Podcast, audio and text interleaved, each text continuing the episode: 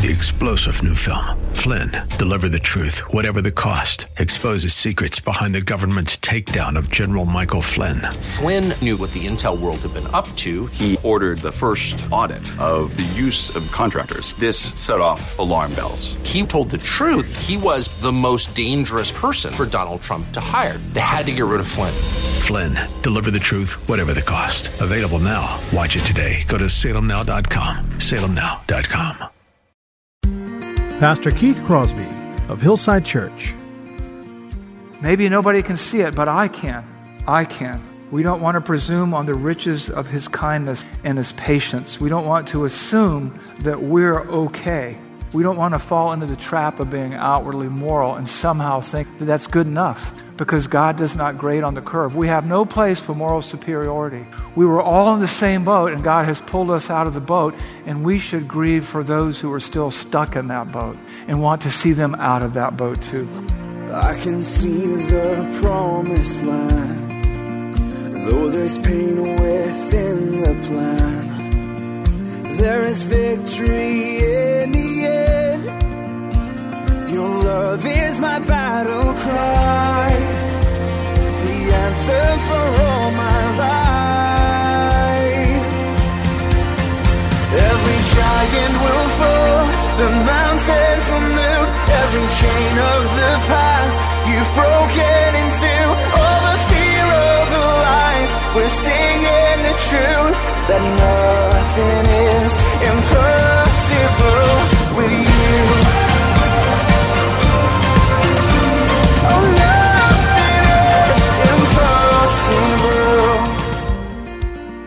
Hello and welcome to the Grace to Live radio broadcast with Keith Crosby, Senior Pastor of Hillside Church in San Jose, California.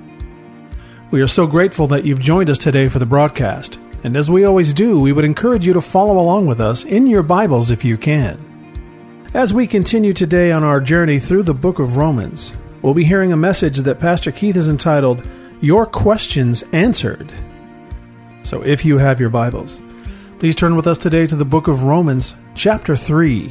Now, here's Pastor Keith with today's study.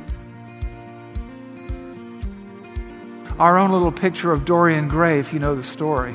And so, the first category of respectable sin that we want to avoid falling into is this outward morality.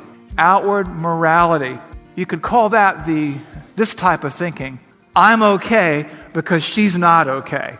I'm okay because I'm not as bad as he is. As an outward morality. I don't do those things. I've got my own little things I do, but God doesn't care. Nobody knows. Outward morality. Where do we find it? We find it in verses 1 through 6. Therefore, you have no excuse, O man, because every one of, because every one of you who judges, for in passing judgment on another, you condemn yourself because you, the judge, practice the very same thing. You yeah, yeah, these things are bad and, and they shouldn't do them, but I can at least think them. I mean, it's not the same. That's what he's saying here. We're practicing the very same kinds of things. We know that the judgment of God rightly falls on those who practice such things. It's a given. But then there's the invisible but. Do you suppose, O oh man, you who judge those who practice such things and then do them yourself, that you will escape the judgment of God? Or do you presume on the riches and forbearance and patience, know, not knowing that God's kindness is meant to lead you to repentance? But because of your hard and impenitent heart, you are storing up wrath on yourself. When I read that, it hurts. It hits a little too close to home sometimes. You know, the things I don't, don't want to do, or the things that I do, the things that I do want to do, I don't. Sometimes I think of the stupid things I say and do at, at home with my family, you know, and I read this and know that outward morality is no excuse. In verse 2, Paul says, Yeah, we know those who suppress the truth in unrighteousness, who choose not to acknowledge and honor God as God, but exchange the truth of God for a lie, they suffer the consequences. He says, But don't forget to take a long, hard look at yourself. Your little rituals and your little outward things, your ability to acknowledge your own sin in the abstraction.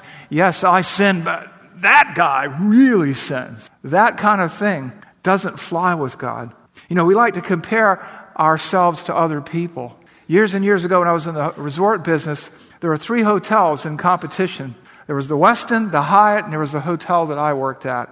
And I remember talking to my staff and somebody saying, Well, Mr. Crosby, yes, We didn't do so good this week, but you should have seen the Hyatt or the Westin. And I would say, I don't care about the Hyatt and the Westin. It's like personal best time. We're in Olympic competition for survival, and we need to do better than we've ever done before, regardless of how poorly they do. And that's kind of the concept beside, but behind be holy, for the, I, the Lord your God, am holy. Jesus said, a teacher, a student isn't, isn't above his teacher, a, a slave isn't above his master. God has called us to be salt and light in this community in a fallen world. And we're not to cut ourselves any slack because Christ paid for that slack on the cross. We're not allowed pet sins. We, we can't take comfort in subtle sins. We can't nurture them or feed them. We can't. And that's what he's warning us of. That's why Jesus said in Matthew 7 1 through 5 Look, before you go judging somebody else, take the log out of your own eye. Then you can see clearly to take the speck out of theirs. Outward morality. Oh, let me go fix you. I'll get back to fixing me some other time. And all the time, they're always fixing you, fixing you, fixing you. They never fix themselves. Do you presume on the righteousness, on the riches of his kindness? We can't afford to presume on his grace, to assume that his patience with us is anything like approval. We've been called as believers to a higher standard, a higher standard of love, patience, peace, kindness, self control. We don't get angry at other people's sin, we grieve. Blessed are they that. We don't hunger for revenge, we hunger and thirst after righteousness. Blessed are they which hunger and thirst after righteousness, for they shall be satisfied. We're not peace breakers, we're peacemakers. We're reconcilers. Blessed are the peacemakers, for they shall be called the sons and daughters of God. We can never afford to think we're better because we don't do all those things. We commit enough mayhem of our own, don't we? A really beautiful and sad picture at the same time, beautiful in the sense that it's clear, is in Luke chapter 18, verses 9 through 14. You have a picture of outward morality, and you have a picture of a broken, repentant heart juxtaposed and contrasted next to one another. This is a story, this is a parable of the tax collector and the Pharisee. And it starts like this He also told this parable to some who trusted in themselves that they were righteous and treated others with contempt. Outward morality, the legalist, the Pharisee. Well, I'm not like these people. Verse 10 Two men went up to the temple to pray, one a Pharisee and the other a tax collector. The Pharisee, standing by himself, prayed thus God, I thank you that I am not like other men, extortioners, unjust, adulterers, even like that tax collector. I fast twice a week. I give tithes of all that I get. Ouch, that hits too close to home sometimes. Verse 13, but the tax collector standing far off would not even lift up his eyes to heaven, but beat his breast, saying, God, be merciful to me, a sinner. Watch the verdict here. I tell you that this man went down to his house justified rather than the other. For everyone who exalts himself will be humble, but the one who humbles himself will be exalted.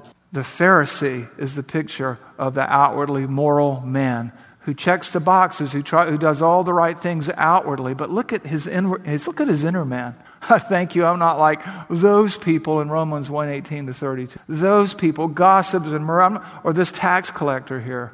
I'm righteous in my own sight. And what Paul is saying in Romans chapter 2 is you know better, avoid that kind of outward morality because it could be an indication of an inwardly dead spirit who doesn't know Christ. He says, avoid that. He says, you know, you condemn all these things and God is going to condemn all these things, but be careful that you don't do the same kinds of things. Granted, murder, all this stuff has much greater collateral damage than irritability than impatience, than sarcasm. But you know what? Sin is sin, and sin kills. For all have sinned and fall short of the glory of God. The wages of sin is death, but the free gift of God is eternal life in Jesus Christ. Jesus said, You know a tree by the fruit it bears. And he's saying in Romans 2, Be careful of the fruit. Maybe nobody can see it, but I can. I can. We don't want to presume on the riches of his kindness and his patience. We don't want to assume that we're okay. We don't want to fall into the trap of being outwardly moral and somehow think that that's good enough because God does not grade on the curve. We have no place for moral superiority. We were all in the same boat and God has pulled us out of the boat and we should grieve for those who are still stuck in that boat and want to see them out of that boat too. Which brings us to our, next uh, category of respectable sin. And this one is particularly a uh, insidious one. And that is pretended neutrality in debate and in apologetics. Apologetics is sort of a pre evangelism thing where you defend your faith before you explain it to somebody else. And sometimes people in debate, or you'll talk to somebody, you want to talk to somebody about Jesus, and he'll say, Well, you know, I'd like to believe, but there's just not enough evidence. And no, you know, God's not going to hold me accountable for what I don't know. He's not that unfair, is he? Or you'll have somebody say, Well, what about the person living on a mountaintop in the Himalayas? Or what about a young child in the rainforest of the Amazon? And pretended neutrality is the assumption that people don't know better that people really don't know right and wrong. They don't know that they're displeasing to God, or that what you don't know in the Bible can't hurt you. And you want to avoid that like the plague. It's kind of a self deception, a spiritual blindness, self imposed, but it's pretended. Where do we see that? We see that in Romans chapter 2, verses 12 through 16. I want you to watch this. I want you to watch the first statement that God makes through the pen of the Apostle Paul. For all who have sinned without the law will also perish without the law. There you go. There's nobody innocent out there, right? None. Okay? And all who have sinned under the law will be judged by the law. So, outward morality, you know better, don't do it. For it is not the hearers of the law who are righteous before God, but the doers of the law who will be justified. For when the Gentiles who do not have the law by nature do what the law requires, they are a law unto themselves even though they do not have the law. They show that the work of the law is written on their hearts, while their conscience also bears witness, and their conflicting thoughts accuse or even excuse them on that day when, according to my gospel, God judges the secrets of men by Christ Jesus. There's a lot going on here, and we can't unpack it all here today. But what we're basically saying is there is no pretense for pretension. When it says in the Bible that there's none righteous, no, not one, that there's none who seeks for God, it means that. We've already studied Romans 1:18 to 32 that God has revealed himself to everybody through all that has been made. That their consciences know right from wrong. You think about it. You know, I just think about my little girls. They're not so little anymore, but you know, before they did something bad, they always looked around. Why did they look around for? Because they knew it was wrong. Why are most crimes committed at night? Because people don't know better? No, because nobody wants to be seen doing this, that, or the other. Why do people gossip in private? Because they know it's God has put eternity in our hearts. He's revealed himself to us. He's made us known. He's made his ways known. We bear his image and his imprint. And he has put in us by nature hardwired morality and awareness of right and wrong. And that's why the Gentiles, and, and, and the Gentiles in Romans is a, is a code word, is a label for those who don't know God or his word. And he's talking to the Jews, but he could be talking to the church today. You know better. Don't do these things. Don't pretend you didn't know, because even the Gentiles know better. That is a frightening thing. He, he says uh, in verses 8 through uh, 11, basically, for those who are self seeking and do not obey the truth, but obey unrighteousness, for them there will be wrath and fury. There will be tribulation and distress for every human being who does evil. The Jew first, first and foremost, and also the Greek, and the Greek means those who don't know, those who aren't Jewish, those who haven't received the law of Moses. But glory and honor and peace for everyone who does good, the Jew first and also the Greek. Look at verse 11. For God shows no partiality. God doesn't play favorites. Everybody is held to the same standard, and that's the standard of God's righteousness. Some know more about it, some understand it viscerally. And that's why it says this in Psalm 14, 2 through 3. When somebody says, I didn't know, I didn't know this was wrong. I didn't know there was a God. I didn't know. That's pretended neutrality. Everybody comes to the table with their presuppositions. We get that. Everybody comes to the table with their own biases. We understand that.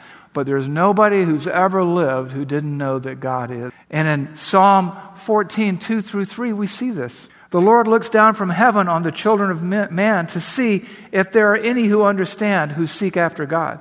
They have all turned aside. Together they have become corrupt. There is none who does good, no, not even one.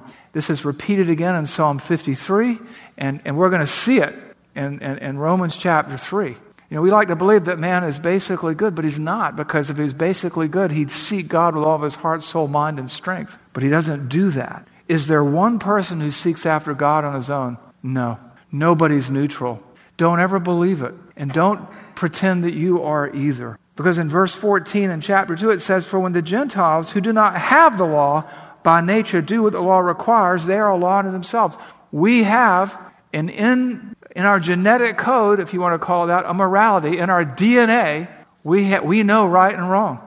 When you look at all the cultures in the world, no matter how far flung they are, if you steal, you get in trouble. If you commit murder, you get in trouble. If you take another person's spouse, you get in trouble. You practice sexual perversion, you get in trouble. There's no such thing. There is no neutrality, only a pretended one. And ignorance is no excuse because everybody knows. Which brings us to our third category of respectable sin that we need to be careful of, and that is a surface spirituality a surface spirituality. It reminds us that knowledge of God does not equal salvation. And we pick this up in verse 21 all the way to 29. You then who teach others, he's talking to the Jewish people, do you not teach yourself? While you preach against stealing, do you steal? You who say that one must not commit adultery, do you commit adultery? You who boast in the law dishonor God by breaking the law. For it is written, the name of God is blasphemed among the Gentiles because of you. Verse 28 For the one who is a Jew who is merely one outwardly, no, for no one is a Jew who is one merely outwardly, nor is circumcision outward or physical, but a Jew is one inwardly, and circumcision is a matter of the heart, by the Spirit, not by the letter. His praise is not from men, but from God. What's he saying here? He's saying, you know, outward spirituality, outward morality, pretended neutrality. He's saying, even a shallow spirituality is no good. Doesn't matter what your traditions are, God looks at the heart. You could move this and fast forward this into the church age, and he could say this But a Christian is one inwardly, and baptism is a matter of the heart. Baptism is not outward and physical, it's spiritual by the Spirit, not by the letter. You know, a lot of times we think we're Christians because we're born in a Christian, or because we sit in a Christian church building, or because we have a, an outward morality, because we believe that Jesus is the Messiah. But if we haven't surrendered to that, it's all on the surface. You can pray a prayer, you can be baptized, you can do all these outward things. These outward symbols are to remind us of an inward truth that has to pervade the very fabric of our being, that has to saturate who we are. So that when the heat is put on us, we sweat gospel. And it's not merely a surface thing, it's not merely a paint by the numbers thing. This is the sad thing. You know, we did a little responsive reading today. I love that. I don't, have a, I don't have a problem with responsive readings. I don't have a problem with some liturgy. I don't have a problem with anything like that. What happens, though, sometimes is we replace that outward symbol with inward, sanctifying, eternity changing truth. And he's warning against that. See, God doesn't look at appearances, he looks at the whole. And you can be spirit, you can have a shallow spirituality, but not have a Christ filled, grace filled eternity in store. I'm reminded a, a picture of this is David. When Samuel is told to go anoint a new king to replace Saul, he sends him to Jesse's household and all of Jesse's sons, and, Je- and David's not there. David's in the field with the sheep. And all these sons are big, strapping guys. They look great. You know, they have perfect skin, perfect hair, perfect teeth, you know, whatever, a six pack, I don't know. They look great. And Samuel goes down the list and he goes, Well, that, that's got to be him. And God's like, That's not him. Oh, this has got to be him. No, that's not him either. And finally, we read this in, sec- in 1 Samuel 16 7.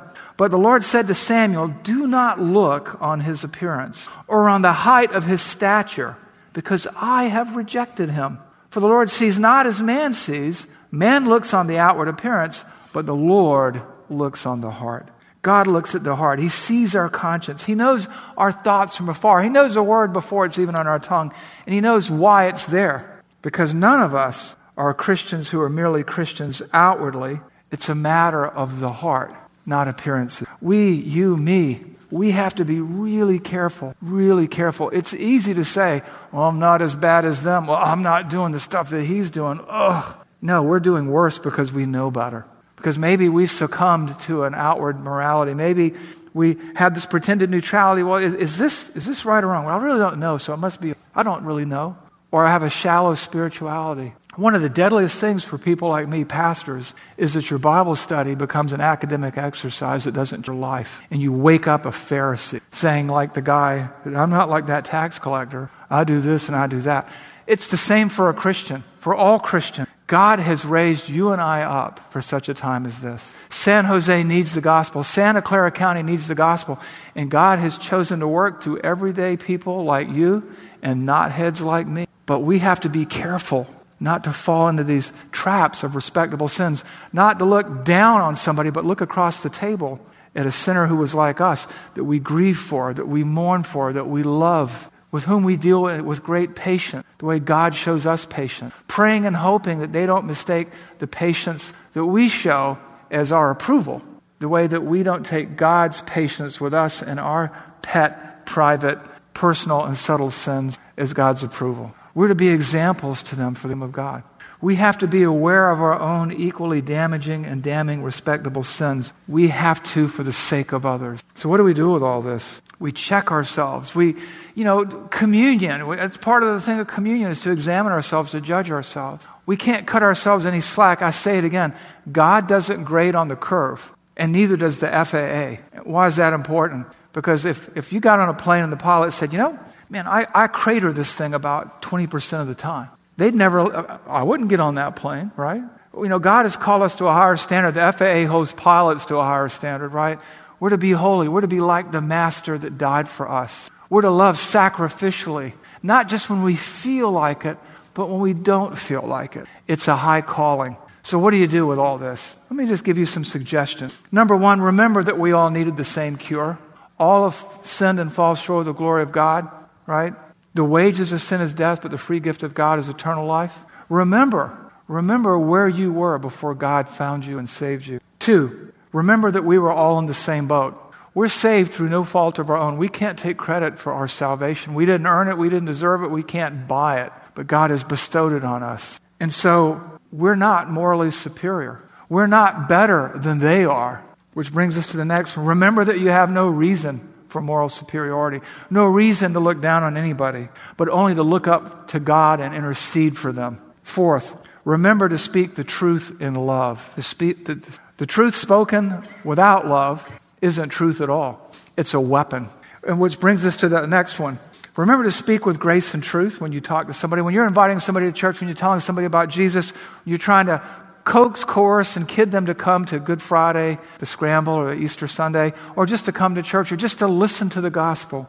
Remember to speak with grace and truth. And what I mean by that is this because as human beings, we like to go to either one side or the other, but to the extreme. It's all grace and no truth. Well, God loves you, and He has a very special plan for your life. Well, you know, that depends, right? We're all God's creatures, we're not all His children. And if you reject God, that plan ain't so great. We, there's no room for cheap grace, okay? At the same time, the truth is not turn or burn, right? It's grace and truth. You know, we either like to be all grace or all truth, and Christ wants us to be full of grace and truth just like he was. And speaking of Christ, last and not least, remember who you represent right? We're to be salt and light. We, we bear, it says in Acts that they called, it, they called them Christians for the first time at Antioch. And the word Christian means little Christ. We are Christ followers. As Christ followers, we follow him looking to seek and save that which was lost. We deny ourselves daily, take up our cross and follow him. We have no rights. We're better than no one. And we've been called to follow the crucified, resurrected, and we need to represent. So, beware of respectable sense. Don't feed them, don't keep them in the closet and pull them out every so often and play with them like, you know, Jack Stones or whatever your favorite toy was growing up. Get rid of them. Put them off. Get, because lives depend on it. If you want to change this world one soul at a time, you've got to be one first so you can bring one later and build them up in the faith. Let's pray. Father, Father, this is a hard passage. Lord, I look into it and I see the ugliness of my own sin the evidence of my own arrogance. And I just pray, Father, that all of us would reflect on the grace that we that we would not be like the ungrateful servant who was forgiven much but would not forgive any. We don't want to be like the Pharisee. We want to be like the tax. So, Lord, I pray that you would use us. Use your word and use us for your glory, for the good of others, and for our own growth. We pray and ask thee. Amen.